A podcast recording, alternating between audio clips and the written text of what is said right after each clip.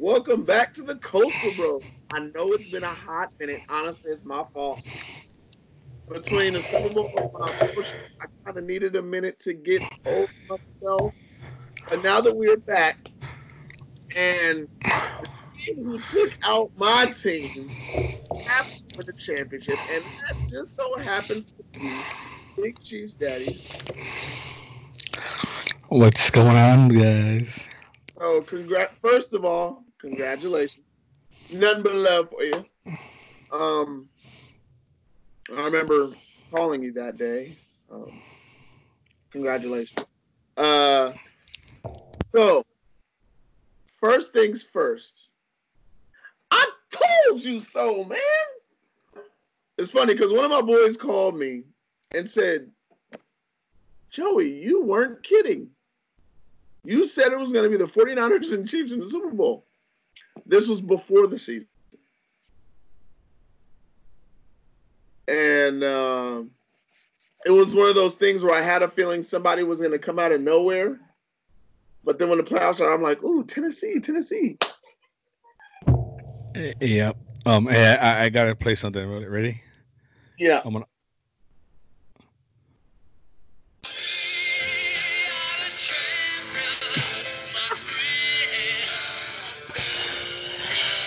We will be fighting till the end.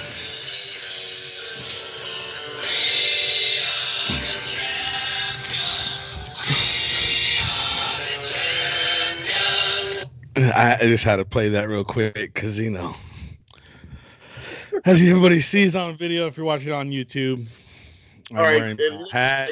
I got my Super Bowl championship hat. I got my Super Bowl championship T-shirt. Just waiting for the video. Yep, DVD's probably being made. Probably will get that sometime in March or so. So I believe Queen just stopped by and made an appearance on the show. Yeah. I've heard that song for so long, right? It's like the gimmick song for every sports person out there, and it was like perfect for me to play it. Just a little bit of it. You know what? I've heard that song before in my basketball, you know, because my two teams are the Miami Heat and Golden State Warriors. And for anybody watching the show, no, I'm not a bandwagon fan. When I was a child, the very first player I ever saw play was Tim Hardaway. Tim Hardaway was playing for the Golden State Warriors back then with Chris Mullins, Mitch Richmond, and them. Okay. And others.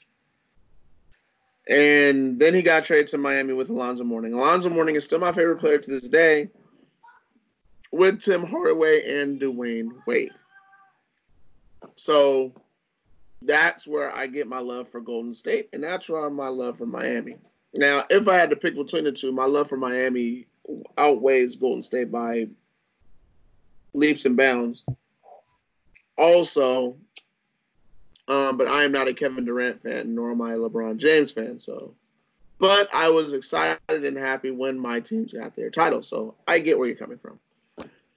Well, but the very first question I gotta ask you. Yeah, Miami Heat fan. Then I jumped ship. And I'll be proud of it. Yep, I jumped ship to the Clippers. I'm probably more of a Clipper fan now than I ever been.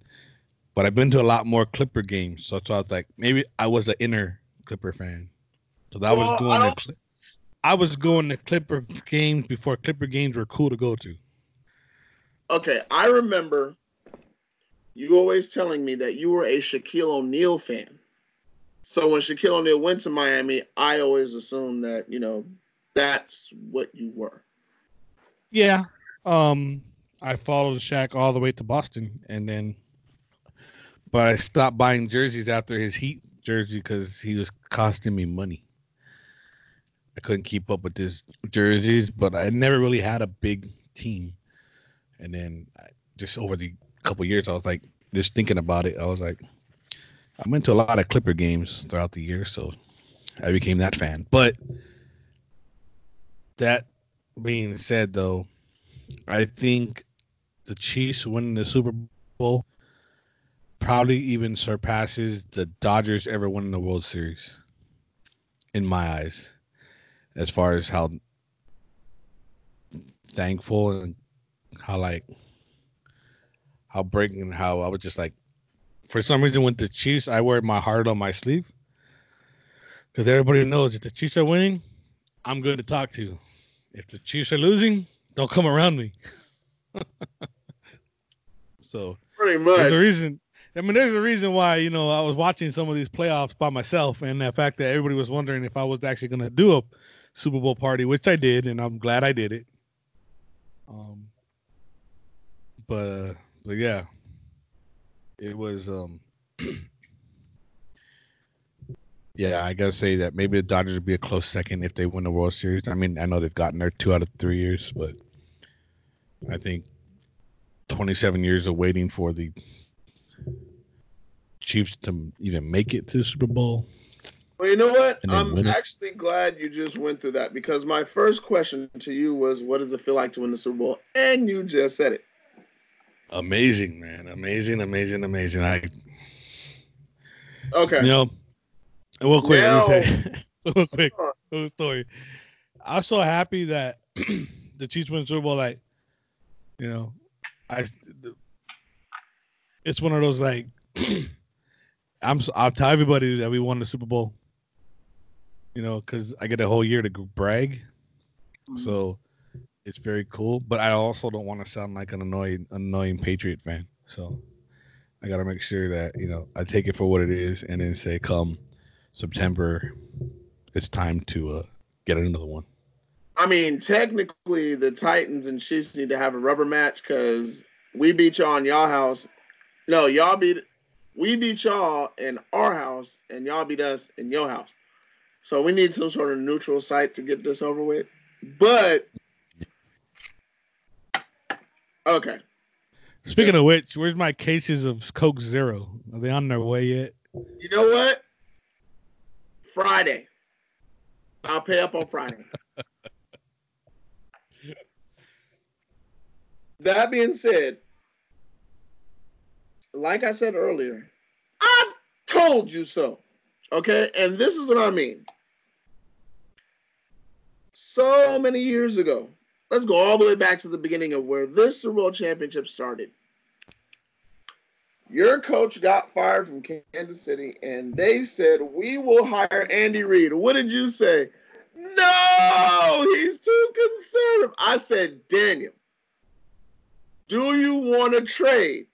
You can have, what was the Titans called? Mike. You can have Mike Munchak, and I'll take Andy Reid. You said, okay. Because Mike Munchak was an offensive player, offensive lineman, and we all know how you partial with your offensive lineman. Okay, so that's number one. Okay, I'm going to start checking these off. All right, number two. Hold on, folks. I have a feeling I know where this is going. This is not going to be good, but we'll see. I'll let him finish. Let's go to the draft a couple years ago. I want Deshaun Watson. Oh, they're trending up. They're going to get Deshaun Watson. The Kansas City Chiefs select Patrick Mahomes. Who? I said, Daniel. He might have had a losing record, but that dude can sling the football around. You said no, but I wanted. No. Okay. And then number three. And this is the only three I chose, okay? Because I could have said, I said a lot more. But these three specifically, this is what sealed your ring this last offseason. I told you how Kansas City was going to win the Super Bowl. You didn't believe me. You said, okay, by hiring Steve Spagnuolo, he was a Rams coach. He was horrible.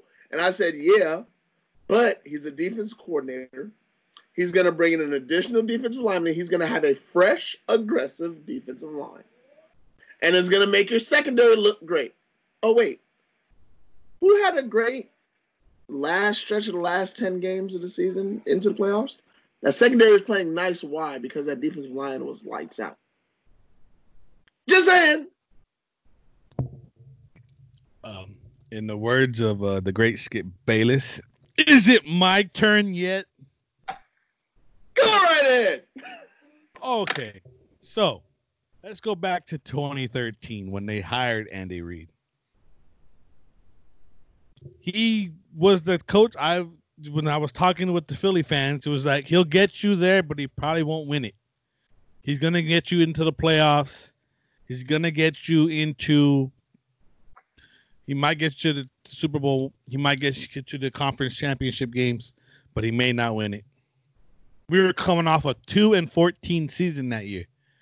Okay? So excuse me for not going, what's going on? So, you know, and then throughout the year, I had my doubts all the way to damn near the end of this game.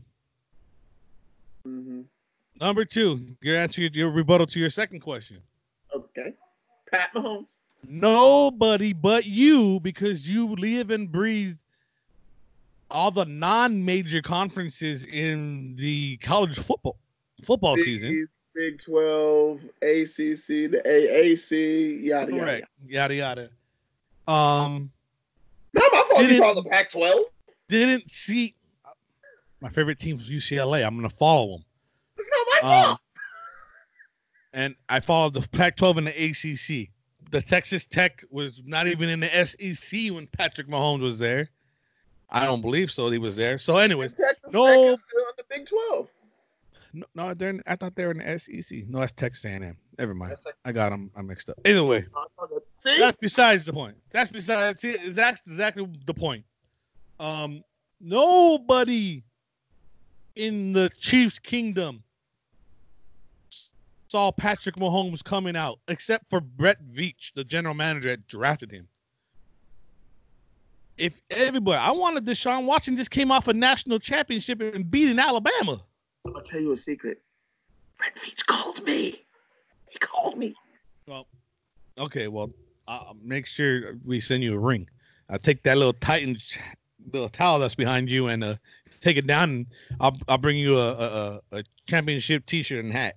I'll go buy one for you. In fact, I got an extra Chiefs hat with the Super Bowl logo on it for you. I can let you wear that. And let it fly. So there was that. Number three, Steve Spagnuolo, MVP coach of that Super Bowl. By the way, Steve Spagnuolo is known for one thing that he did twice, which was beating the New England Patriots in the Super Bowl. Mm-hmm, mm-hmm. Right? Yep. But what have you done for me lately? So what I was going off is what? That crappy Rams record, because I do believe that some coaches aren't made to be head coaches. You stay in your lane. If you're a great offensive coordinator, i.e., the guys from New England, they're not great head coaches.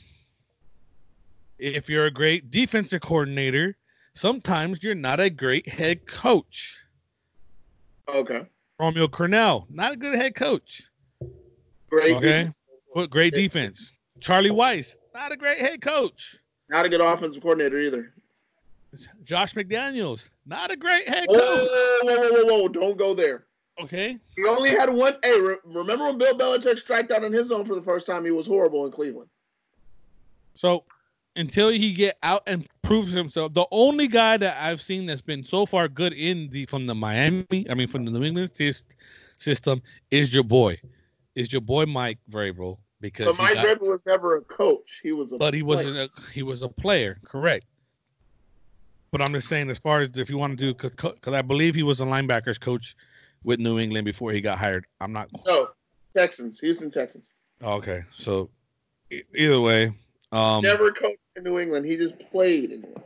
So, and to get your point though, in this game, there was Chris Jones was the defensive MVP of the year for this team, because you saw it when he was not in the game. They couldn't not get pressure, and as soon as he started, and I noticed this back in, I believe it was the Tennessee game, where he was only coming in on third down Then towards the end of the game, he started coming in first and second down and started making more pressure on Tannehill.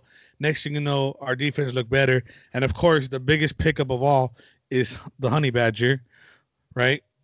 But, you have a 5-man defensive line rotation and you're running the 9 wide with Steve Spagnuolo, who knows how to get pressure?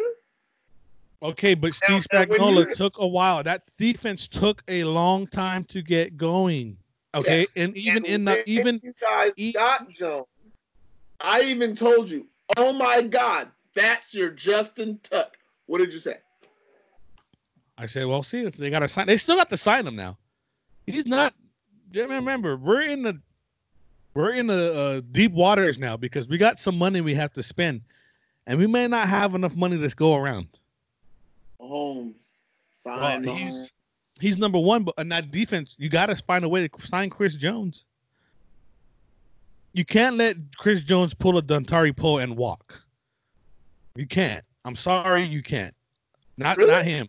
No, really? I don't think so. Let me ask this question: how many rings did you win with Dontari? Well, obviously none. And how many rings did he get when he left that defensive line to go to Atlanta? He would have had one if they didn't blow it. Mike Shanahan, hard guy. Feel bad for him. This is not a heart symbol. This is a hint. A goose egg. I know. I get the goose egg, but I'm saying, okay, but look, you. I just said it. Your defensive guy, that the heart and soul of the defense is Chris Jones. You got to sign him. Yes, I'm a defensive guy, but what am I also? A realist. Realistically, you know what I'm doing? I'm re-signing the Honey Badger. My very first pick in the draft, I'm going to get a top 2 or 3 prospect on the defensive line to replace him cheap, and I'm re-signing Mahomes to the biggest, fattest.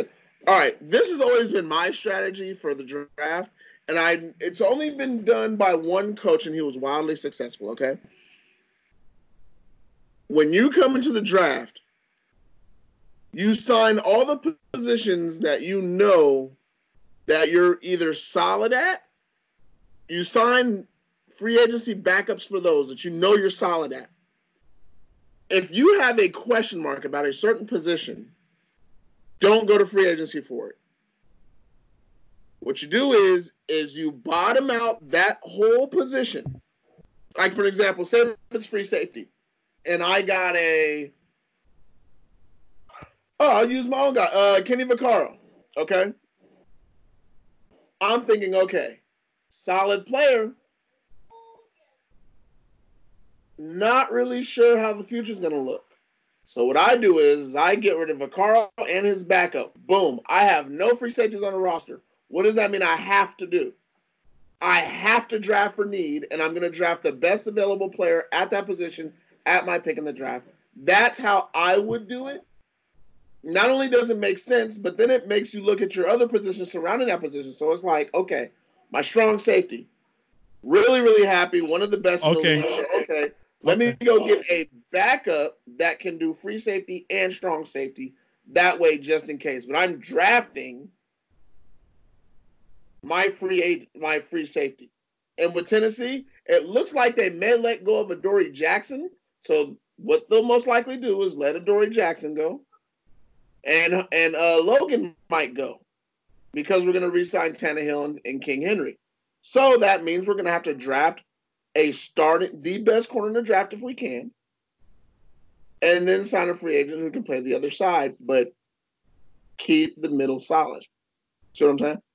Oh, I do agree with you on this point, but there's only one point. We're 31st in the draft this year, so we'll see what they're going to do.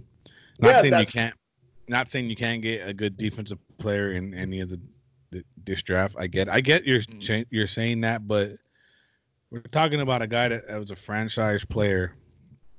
You could probably tag him this year. I don't think the Honey Badger's going anywhere. You got Thornhill coming back from his injury, so he should be good. I got to be the first one to admit that when I first said, "Oh man, I wish we would have got Ramsey." Now it looks like 2020 hindsight being 2020. I'm kind of glad we didn't get Ramsey. Because Rashad Breeland played great. Javarius Ward is working on it. even though he's the one that gets picked on a lot. But obviously, you got to give Mahomes the biggest contract you can. You got to figure out to keep Damien Williams. Like, this is what I don't like about free agency when the team wins the Super Bowl.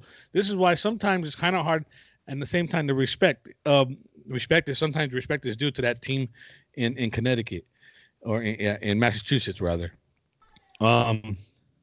Because they felt that somehow they were able to rebuild, even losing free agency. This team, this 2020 team, is not going to be the same in their run. If we get three championships out of the next 5 years, right? You need to keep your core people. So we got to figure out what the core is. You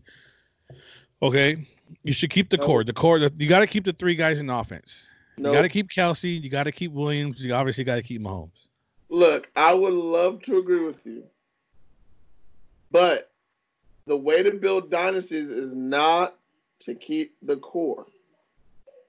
You got it. I'm just being 100% honest. If it was 1990, I would agree with you 100%. Keep the running back. Keep the best wide receiver. And make sure your quarterback is locked up. In this day and age, when quarterbacks like Tom Brady is winning multiple Super Bowls, Bill Belichick is ahead of everybody else, and nobody's paying attention. Well, Bill Belichick's about to go back to facing down to earth. I think Bill Belichick's pretty much almost done. Are you sure about that? Yeah. But I'm not here. I don't want to talk about the Pats. I'm not here to talk about the Pats. I'm not talking about the Pats. This is why I've always respected Bill Belichick, because it's not about the Pats. Remember, Bill Belichick is the general manager. He runs the draft. Every single year between draft picks 1 and 3, he always gets an offensive lineman. I'm not discarding that. I'm not discarding that. I'm just saying that you got to keep the core. You asked me an opinion. I'm giving you my opinion. My opinion is you got to keep the core. You got to keep at least you. I'm not saying keep Sammy Watkins. I'm not saying Sammy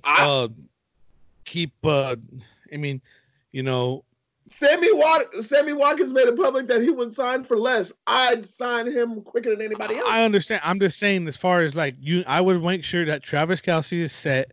I'll make sure, obviously, Patrick Mahomes is set.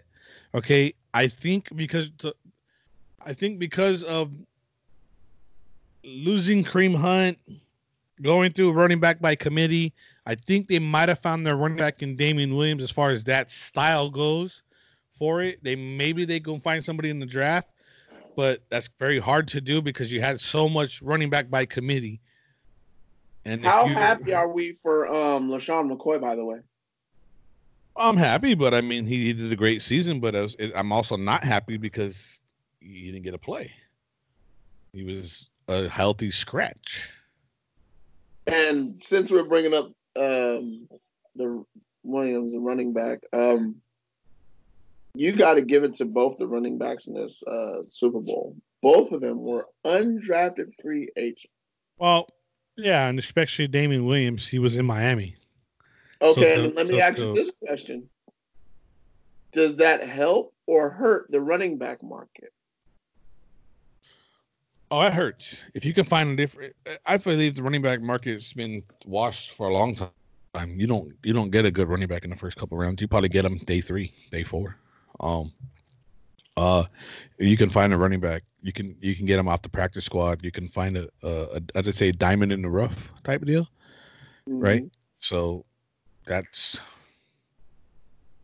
only once in a while do you get an Ezekiel Elliott and a Saquon Barkley and that kind of type of running back, a Christian McCaffrey. I mean, Christian McCaffrey and Saquon Barkley are way better than Ezekiel Elliott. Well, I'm just saying that type of back, that type of guy that you're going to get in a couple first 2 rounds. Other than that, you're going to get somebody in the later stages. I used to have this argument with somebody at work. I am not high on Ezekiel Elliott. If you take away that offensive line, McCaffrey's offensive line is average, and he's balling. Saquon Barkley's had a horrible offensive line since day one.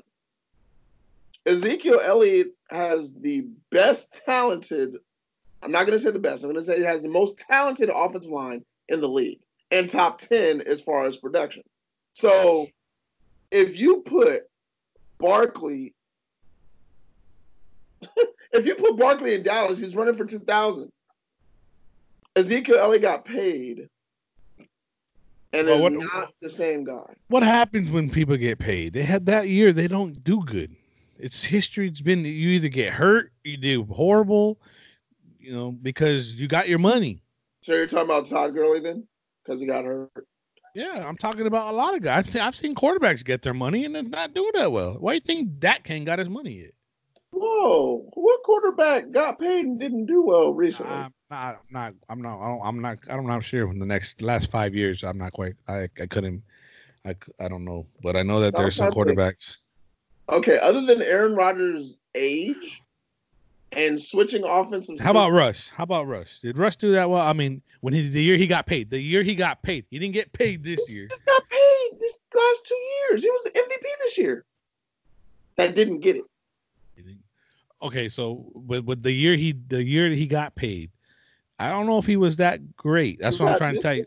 No, I think that was last year. I don't think it was this year, or maybe it was even the year before. No, it was this season, because this is the season he said, if you guys don't pay me before the draft, I'm holding out. Well, yeah, I was just throwing quarterback names out there. I know there's a quarterback. I remember saying somebody. I'm just saying in general, when you get paid, normally that year you don't do that well. Joe Flacco. Okay, go ahead and say it. Okay, I saw it. You said it. I don't have to say it. You made my point, exactly. You made my point. There's some quarterbacks like a Russell Wilson that probably got paid and still won't be able to will do good. There or maybe not. I'm not saying that. Okay, Mahomes is going to get paid and have a horrible year. Oh no. Okay, I'm not saying that. Dak's going to get paid and have a worse year than he already has. Because I think Dak is just the quarterback that he is. There's no improvement. Can we all stop hating on Dak Prescott? I mean, I'm just saying he had an up and down season. Guess what? First year, new system, new coordinator. Okay, if you can tell me any quarterback that's done well, except for Peyton Manning, in a new system with a new offensive coordinator. Go ahead. Any quarterback ever in history except for Peyton Manning.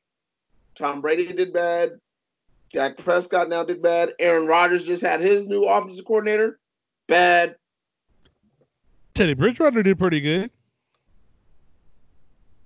Teddy Bridgewater is a backup. New system, new quarterback. He's not a full-time starter. He had a chance to sit on the bench and actually learn the system before going in. That's different. Jimmy Garoppolo? Jimmy Garoppolo. This is his first year starting the whole year. And people are hating on Jimmy. And his numbers look horrible. But his wins look great. When in doubt, it's not about the numbers. It's about the wins. Yeah, but then you got to start looking at these people who look at analytics and winning. And they're trying to fuse the two. But you can't. Just like you can't do it in baseball. That's why you get these big teams aren't winning. I'm not an analytics guy. I know you're not. That's why my lip went up. I'm not an analytics guy. Analytics and what? It's all about skill and heart. So manalytics. In the words of Colin Cowherd. Yes. Exactly. I would have to say I'm split right down the middle. There are numbers that suggest tendencies to teams and their play. And if you use those numbers properly, you can use that for your advantage. For me, that's analytics.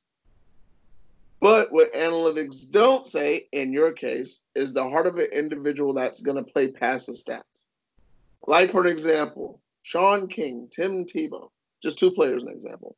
Horrible in practice, not necessarily accurate, but when you got them on the field in that moment, they were able to ball out.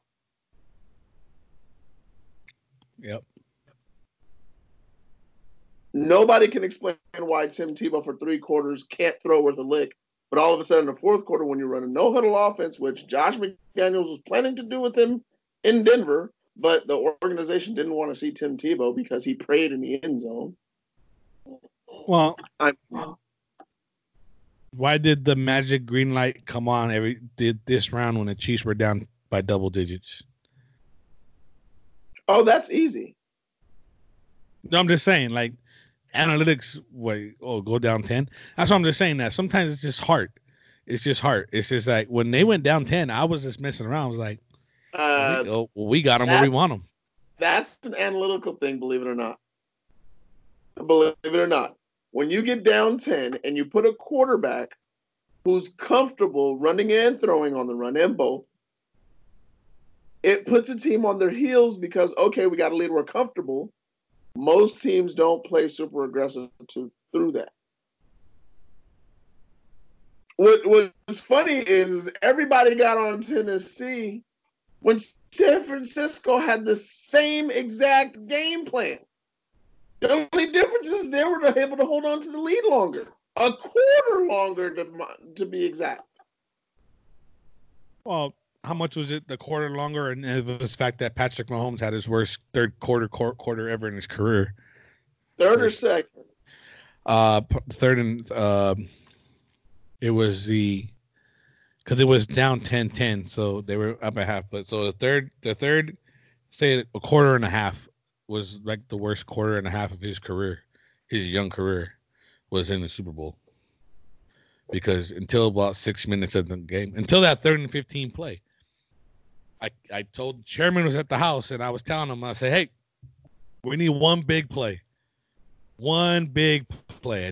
I feel like we're just, this playoff's been where we needed one big play. If it's the big run back by Hardman in the Texans game, that the kickoff return that kind of helped us spark us to getting that comeback.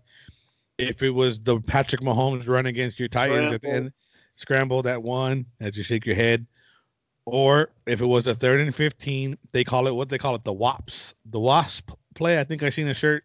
All right, wait, which play was bigger for you? Was it the play to Williams when he juked two people and then got the first down, or was it the play to Tyreek Hill down the field on the underthrown ball? Oh, it was the 3rd and 15. That was the Hill play. After the Hill play, I figured we woke up, and then what we do? We scored to Kelce, and then we did the one where Williams was fade swing that hit the pylon, you know. But I was like, man, that Hill play was like the play of the game. I mean, it's not David Tyree glued helmet play, but, you know, and I still think to this day that Eli Manning was in the grasp. They should have called him sacked. But, I mean, whatever. I'm sure the chairman, if he hears this, won't like the fact that I just said that. But either way, yeah, that was the play. I kept saying that's what we not, you know. We need a one big play. And that's not analytics. That's heart. That's willpower determined. But if you go back and look at that play that was underthrown, he held on to the ball on purpose because they were waiting for him to get into that gap. That was a designed underthrow. Notice he kept stepping back and he never stepped up into the pocket. What have you seen Mahomes step back, and not step up into the pocket? All year long. He does that. That play was designed. That wasn't analytics. That was a design play. I didn't say it was go look at it. I didn't say it was analytics. I said that was hard. You see the safety who was meant to go up and to the right and the strong safety come down, which is exactly what happened.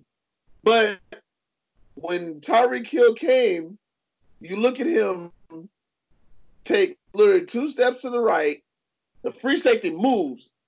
He pivots, turns, and waits, and the ball is falling.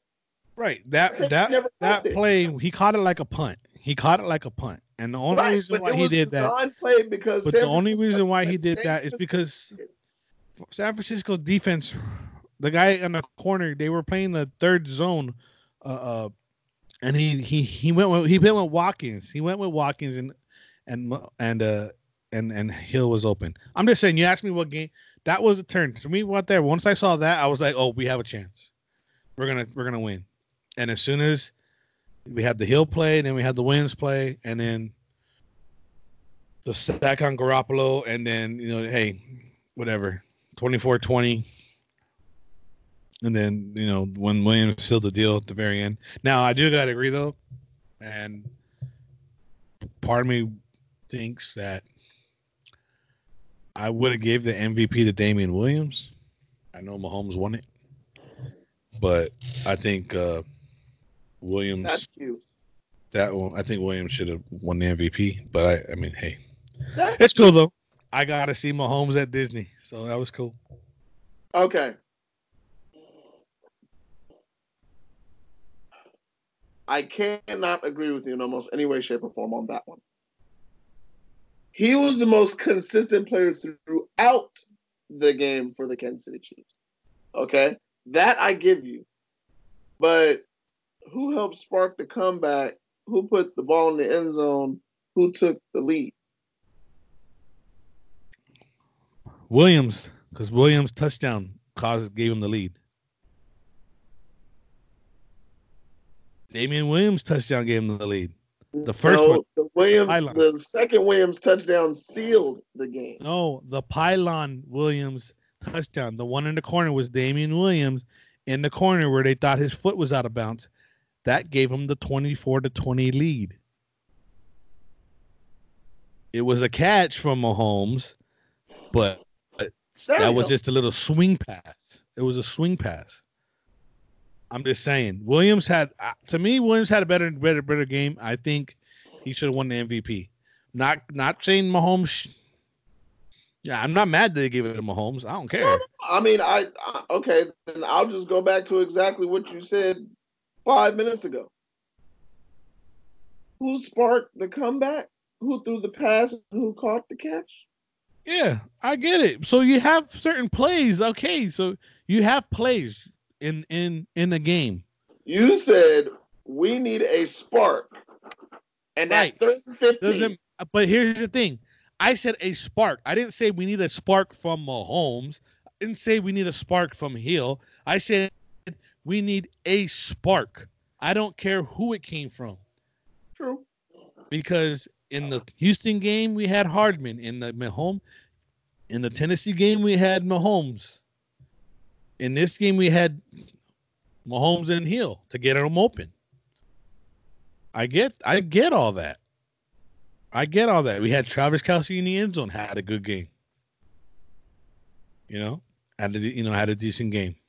But I'm just saying, overall, I would have given it to Damien Williams. It's okay, though.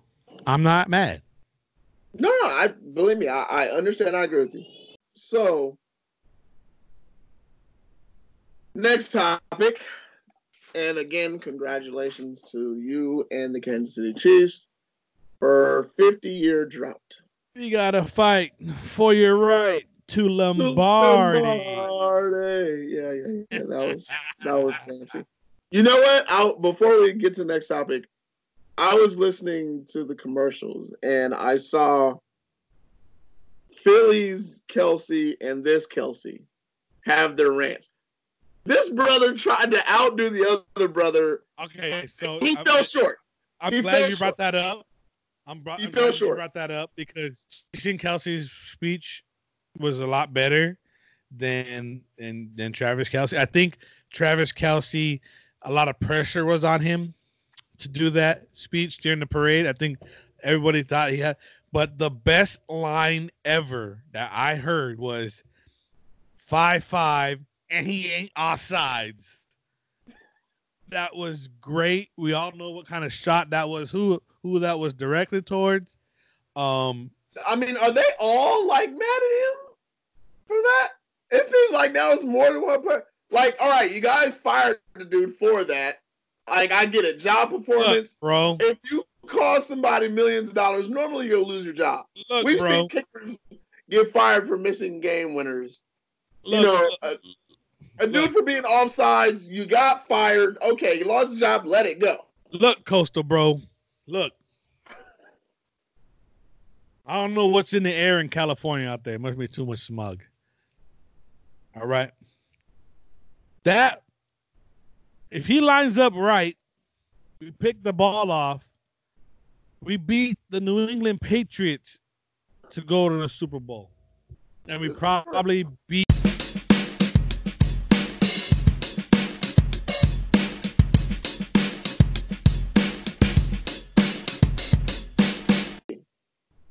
One connection between those two in the XFL. Okay. My team, the New York Guardians, that's right. The New York Guardians are my team. Oh, okay. Hold on. Before we get to whose team is who. Okay. So you're going to pick a different team too? No, I'm not picking mine. I'll stick with mine. I would. That's not good. It's horrible, but I mean, that's just cool.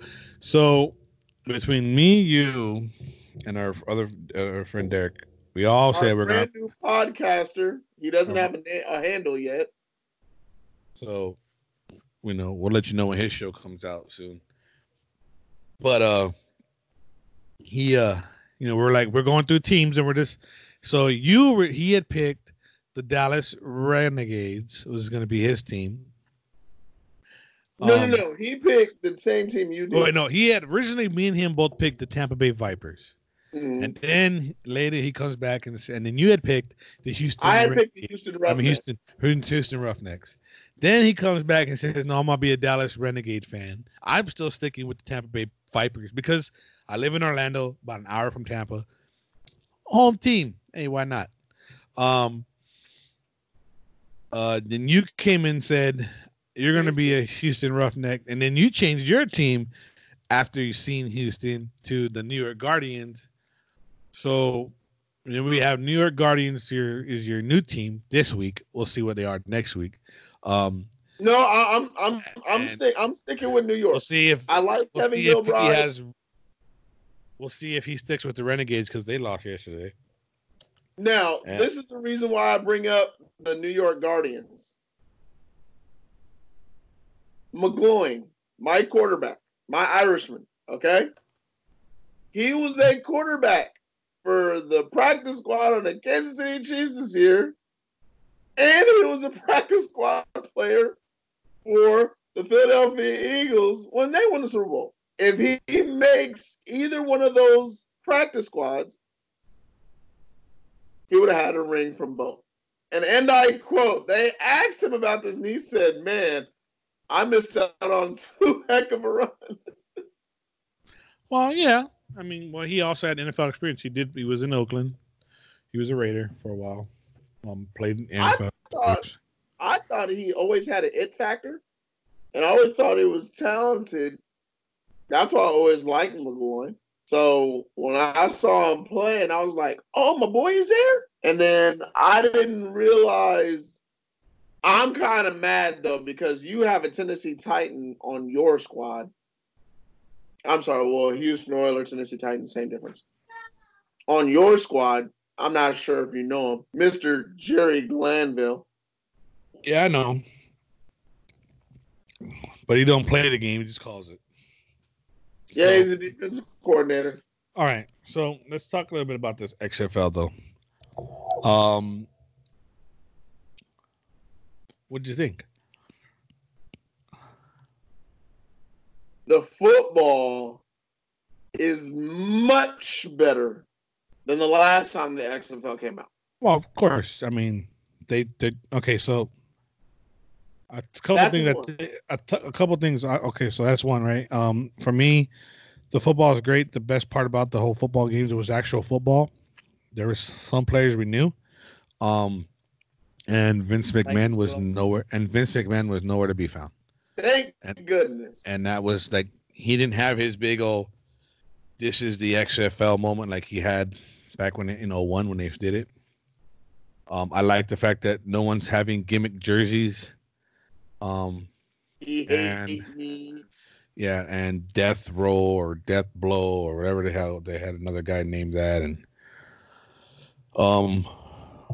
you know, so that's great. It's more that, and you see some recognizable names. However, I heard this. Now we'll get to the other stuff a little bit later.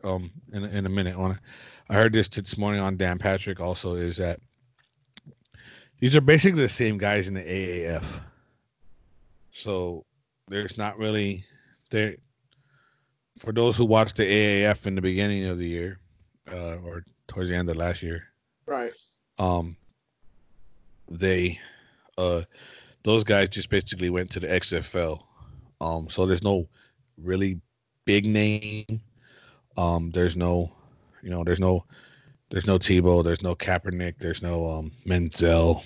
Oh, yeah, there was a report out that's saying that the XFL just rejected Kaepernick entirely. So. Well, I didn't see the story yet.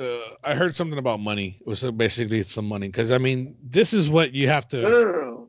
It's the opposite way. Like, they didn't want Colin Kaepernick. It had nothing to do with him. Like, they didn't want him. Well, I heard also the outrageous price that he's asked. He asked to sign what he wanted. Was going to be like, yeah, no, because these guys are getting chump change. I mean, they have to, what did you say? They have to split $10,000 or $100,000 or what is it? Yeah, the winning team gets all the active starters get to split $100,000 between the 53-man roster. Yeah, so. Real quick, I'm not doing it off the top of my head. So that's why you do the math there. That's a different, skeptical,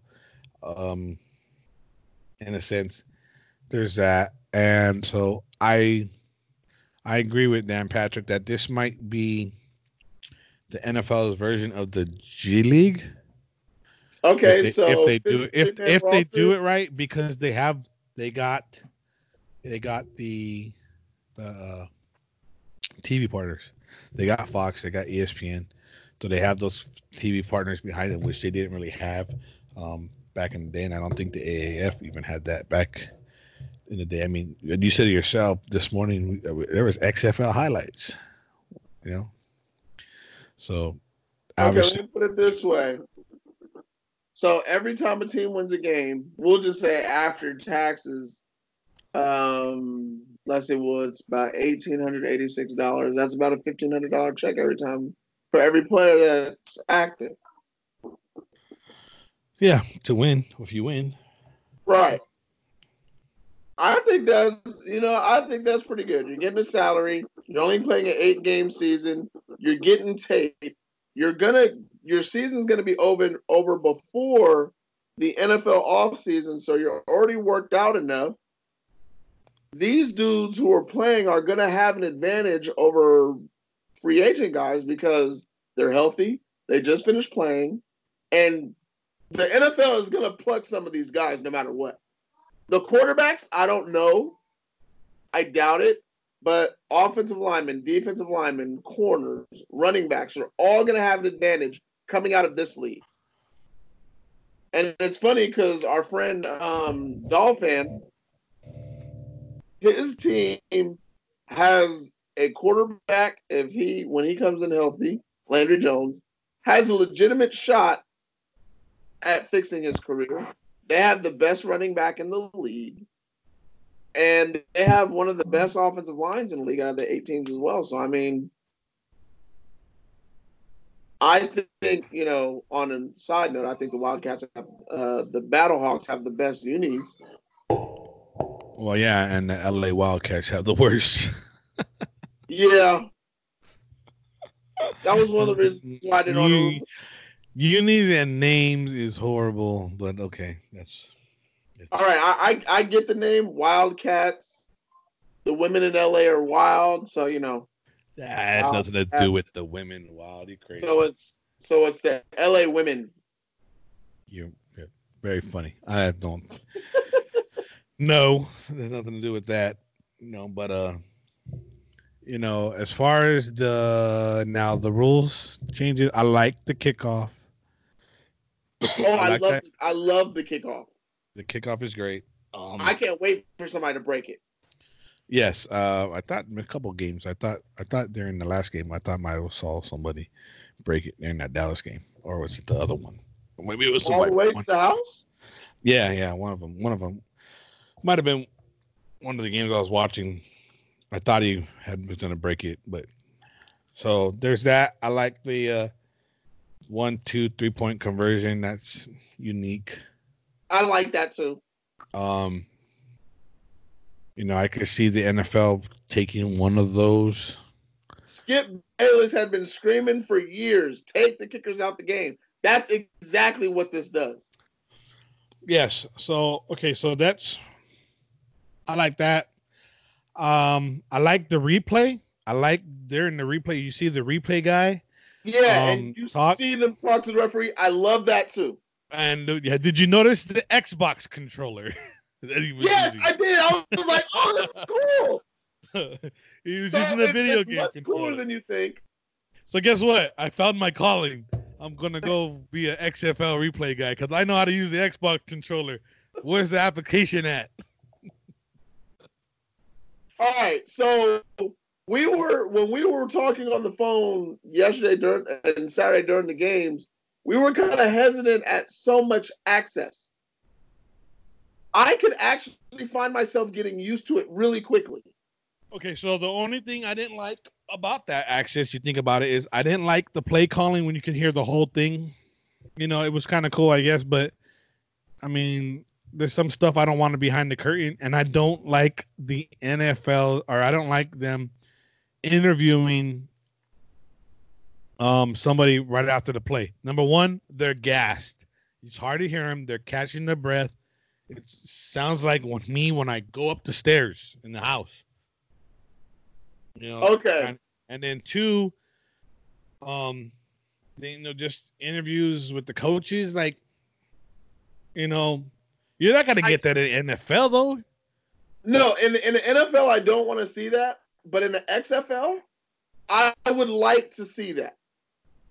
Because I don't want to watch the NFL and then get the same experience from the NFL. When I get the XFL, I want a different experience. And you know what? That's exactly what I got. And we all know, right. In this type of business, it's whatever's better idea is going to get used. Well, let's just say this. The NFL, what you see the NFL today, camera angles and certain play callings and even some of the close nicks, the sky cam was all taken from the NFL 2001. So everybody wants to know what they're gonna take this from this league. I think they'll take the kickoff. I think the kickoff might be and the extra points might be great on that. And I just don't. Yeah, I don't see Bill Belichick. Or, I don't see. Give me a quarterback. Jameis Winston. You think he's gonna come off the field and talk about the 6th interception he's thrown right after? He's probably mad. I don't see someone like that come off the. But the reason why I kind of like it is because it's not the NFL that we're doing this. No, I know these are not NFL. Like for example. I would like to see Sam Bradford get in this league. I would like to see Jameis Winston, who's about to kick down this league, in this league. Some of these guys just need a different perspective. Did you see what to the next level? Did you see what Johnny Manziel put on Twitter? Johnny Manziel is. I don't want to say that. He is not a very smart person. No, well. It wasn't even that. He said if it's not meant to be, it's not meant to be. But he said that he doesn't want to sign with the XFL team if the season's going to end halfway through. He's not a smart person. It's not the AAF. They had no money. And if you really want to be realistic, the XFL quadrupled and plus some the attendance, views, everything more than the AAF. And the football product was better now than it was then. So here's what I think. The first week the XFL came out in 2001, everybody loved it. By week 3, the ratings started to tank. If you don't believe me, if you don't believe me, go watch the 30 for 30 documentary on This Was the XFL. No, I know, but this one and that one are not the same. So this one, this XFL, I can't give you I cannot give you how I think it's going to be until after week 3. I want to see the attendance. I want to see how it is when it comes to viewing it. Because I got to be honest, I didn't watch a lot of Sunday's games. I watched the Viper game, but it got blown out. They were getting beat bad. I changed the channel. I watched a little bit of the Dallas game. I wasn't all in. I caught some. I was gone in the middle of the first game on Saturday. I caught a lot of the Saturday night game. Before I get to my closing segment in a little bit, which we'll talk about in a bit, a couple of closing segments. So I just want to know so I'll give you my opinion 3 weeks in. Because it's always good, man. It's good. The first. I mean, we saw with the AAF. The first couple of weeks were hot, and then it takes a while. It's some people are. They're not a lot like where they Jones for football, like you Jones for football all day long. But yeah, it's going to be interesting when it comes to a couple weeks. I'm not saying they're going to fold. I'm not saying they're going to fold in between. I think keeping Vince McMahon away, keeping any WWE character away, we haven't even talked about how cool those footballs look. Yes. Each and then also their own. Hear me out on this, right? Super Bowl halftime show. XFL championship shows and a halftime should be a match. Oh my God. Tell me that would be dope. Yes. No. Yes. Do something different that the NFL won't do. No, that's not going to work. Yeah. That's what happened bad last time. They brought in Jim Ross. They brought in The Rock. They brought in Jesse Ventura. I'm talking about for the halftime of the championship game. No. It's 2 minutes long anyway. No. They can separate. Exactly. Separate. No, but separate. You still need something that makes it in the pitch. No, you don't need it. You don't. Okay. You don't. So we agree. The Super Bowl event is now a whole week long, right? You need something during championship week for the XFL that separates how this is great compared to the regular season, just like the XFL, just like the NFL does with the Super Bowl. Okay, but you're talking about having a wrestling match at halftime. No. Awesome. No, it's not. You need to You wouldn't watch it. Look, no, I wouldn't. You wouldn't watch it. Because it was gimmicky. I wouldn't watch it. I didn't watch halftime heat that was of last year. They had a wrestling WWE had halftime heat or whatever it's called. During last year's halftime show, during the Super Bowl, they had more action. Yeah, it was on their network. During that, they had one of those on. Oh, no. I'm talking about in the middle of the stadium. Let a ring roll out. Have one match. Oh no, separate. I want them. The only thing I want that's even remotely close, or actually will be the only closest thing I want between the two companies, is the guy that owns both of them.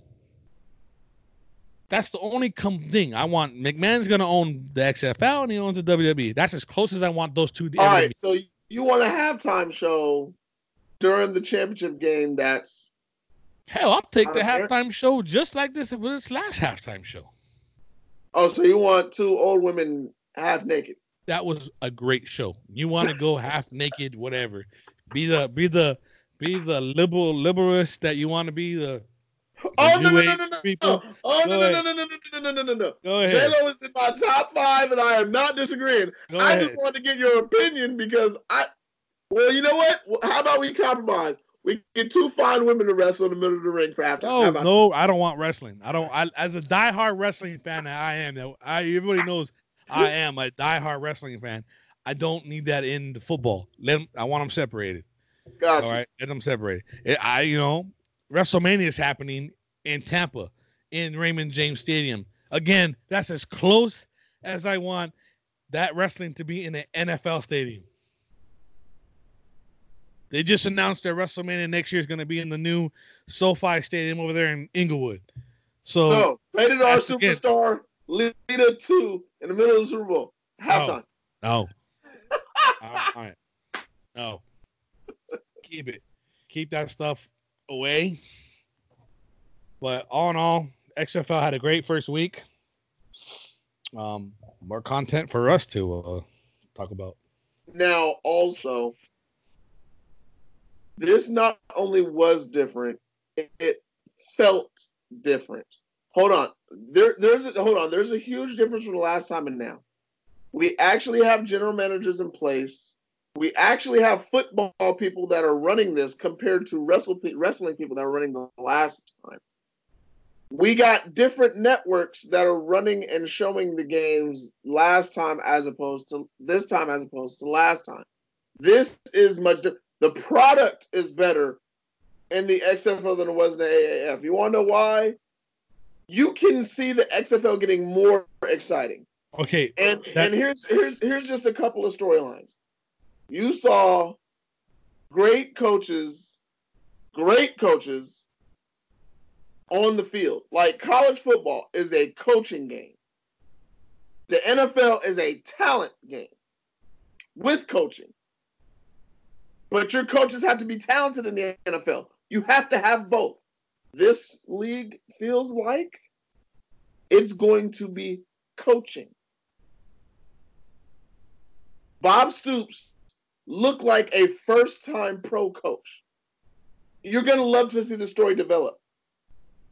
Kevin Gilbride is an NFL coach, and his team played as such.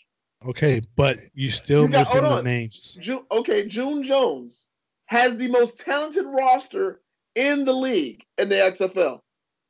They played the way you're supposed to play when you have your system in place and you drafted the people to play in your system. He has that right. And I've always been a Jon Jones fan, which is the reason why I jumped on a Jon Jones fan train early. But now you're going to look at teams like the Viper. Mark Trestman's biggest problem when he got to Chicago and he got beat up a couple times by other NFL teams, his mindset for what he did in the CFL did not translate to the NFL. So now he's coming here with different rules, and now he's changing it up again. He's not sticking to who he is. Mark Trestman is not going to be successful, but Jerry Glanville can be successful in this league. Okay, so let me stop you there. You know what you just named? Bunch of old coaches. They need players. Okay, they need players.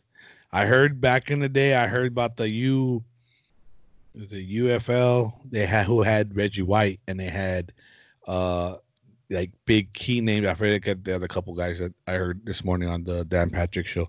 So I kind of agree with the fact that they had big names. If you look at Tim Kelly, right? If you look at the, if you want to go back to, we'll change sports real quick. The ABA, they liked the 3-point shooting. They liked the 3-pointer. They weren't crazy about the ball, but they adapted the 3-point.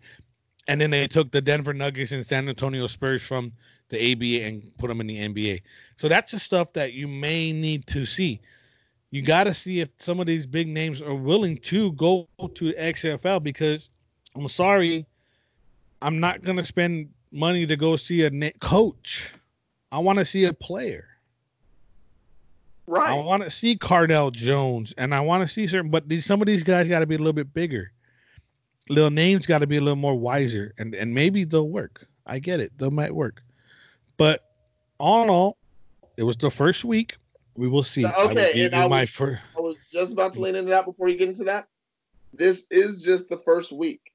And I cannot wait, because I talked to you about this earlier. I can't wait to see who's on the free agent roster from this season to next season, because the NFL has a veteran free agent roster that's different. I'm sorry, the NFL Combine veteran roster.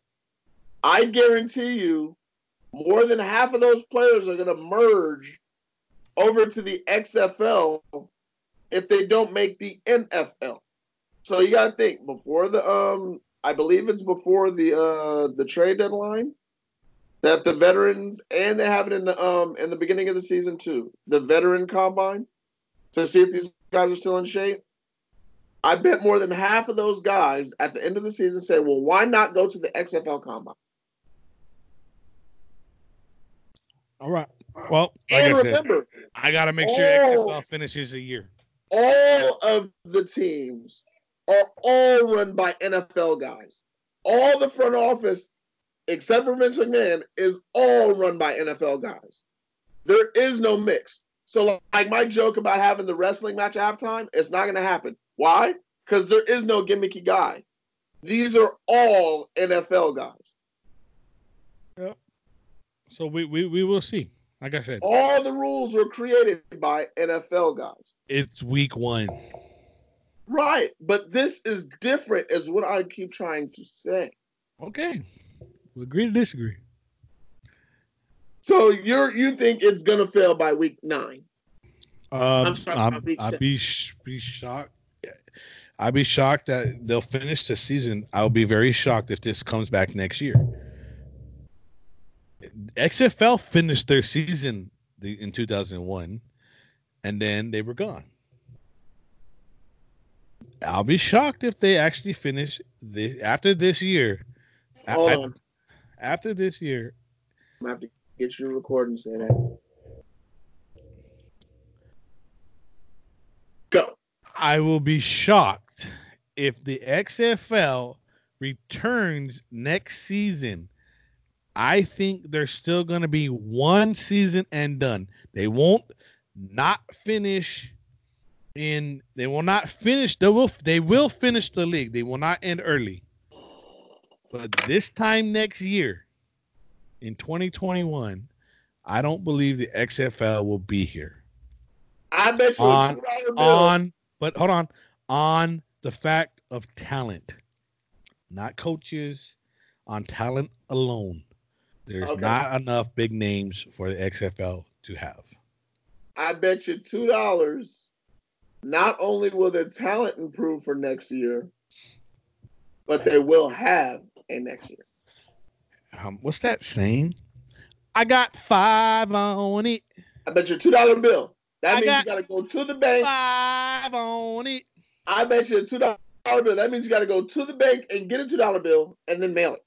Okay, no problem. I will mail it, but I'll probably keep it because I think you owe me a $2 bill anyways from another previous bet. But I'll have to go back and look. Yeah, you gotta look at that because I thought you owed me.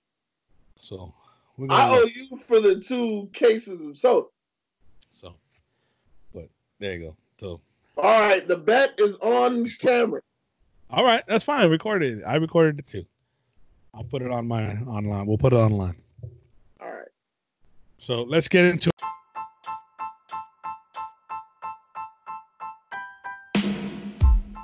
Our closing segments now, and we've been under a rock. There's been some news, NBA. There's been some baseball news. Baseball, yeah. But I want to talk a little bit more about. First off, is what a great main event card UFC 247 was. Between Jon Jones and Dominick Reyes. Let me tell you, I know you didn't watch this fight. I didn't see it. I was at work. But this fight was had Jon Jones had his Floyd. I tweeted out Jon Jones had his Floyd Mayweather on because he was running. He took some shots, and I believe Dominick Reyes. I had this fight as a draw. Okay, I had it. The first 2 went to Reyes, Rounds 3 and 5 went to Jones, but round 4 was a draw. Because let me tell you this. I don't know the last time I seen Jon Jones take down a guy and for that guy to bounce right back up and get out of it. That Dominick Reyes never stepped one time on his back. He was never flat on his back the whole fight. And I had it as a draw. I would damn sure pay another $60 or however how much it was to watch it again, to watch the second one. I thought Dominick probably it was a draw or maybe he might have won it. But this one judge had it 4-1 Jon Jones. I want him. Hopefully he gets kicked out because I don't know what fight he was watching. I believe you have said this before. If you're going to win a fight, don't let the judges decide it. Of course. That's rule number one. That's on Dana White had that. I think he had that placid in when I used to watch Ultimate Fighting. That was one of the things in the locker room. Don't let the fight go to the judges because you never know. But other than that, that was a great fight. I watched it again. I only think I have, however, I got an issue with the fact that the time, why being on the East Coast, man, this fight didn't start till 12:30 in the morning, my time. And I'm glad I was off the next day, but holy moly, the left coast, the best coast. I really do sometimes miss me living in California when it comes to watching fights because that's gonna. Also updating news, if you guys were under that same rock, Andre Iguodala is now a Miami Heat player, so is Jay Crowder. If you guys don't know him, former Boston Celtic, former Memphis Grizzly, now in Miami. As soon as Miami now collectively get together in a couple of games, they are going to push for the East. And the LA Clippers acquired Marcus Morris from the New York Knicks. That, look, if and when Miami gets past the Bucks, that's going to be one heck of a slobber knocker between them two teams. Jimmy Butler versus Kawhi Leonard is going to be awesome. Well, there's that. Kyle Kuzma was reported to leave. He didn't leave. In fact, the Lakers didn't do anything in this trade deadline.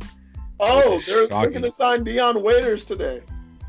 And Darren Collison said, I'll stay in retirement. He doesn't want to go anywhere. He doesn't want to play with the Clippers or Lakers, which doesn't make sense. So we'll see what happens. That's in the NBA so far, which will be good. We'll be breaking down some NBA news probably the next game next week. We'll get into NBA. I saw on here right now, I just got an alert that said Phillip Rivers is officially going to be entering free agency. We all kind of figured that one was going to happen. He moved his whole team down here to Miami in Florida. And this says... Bruce Arians loves veteran quarterbacks. Just saying. Yeah, well, I know. And it looks like Sean... Super Bowl in Arizona. Just saying. And Sean Lee has come back and said he is playing in the 2020 season. So we have that. So Sean Lee Mike is saying he's going to come back. And we also got some baseball news. If you are a big Dodger fan, as we are, Mookie Betts is headed to the Dodgers for Alex Verdugo and a couple prospects. Kenta Maeda went to Minnesota. And just found out recently, as of, I think it was yesterday or earlier this morning, the Jock Peterson trade did not go through. Yes, Jock Peterson is now back with the Dodgers and Ross Stripling, which is kind of curious because you go to a team that traded you that said, we don't want you. So. That's just business. It's business, but at the same time, you gotta know that it's business. But how much loyal, shows your loyalty. But we'll see what happens. I don't know where he's going to play, though. To be honest, I would have rather been traded because not just the morale, but there's 3 outfielder spots. Unless, I know they tried him at first place a little bit last year, but they got Muncy there. Unless they move Muncy to second, which they could do, and they put Bellinger at first and maybe put Peterson in right.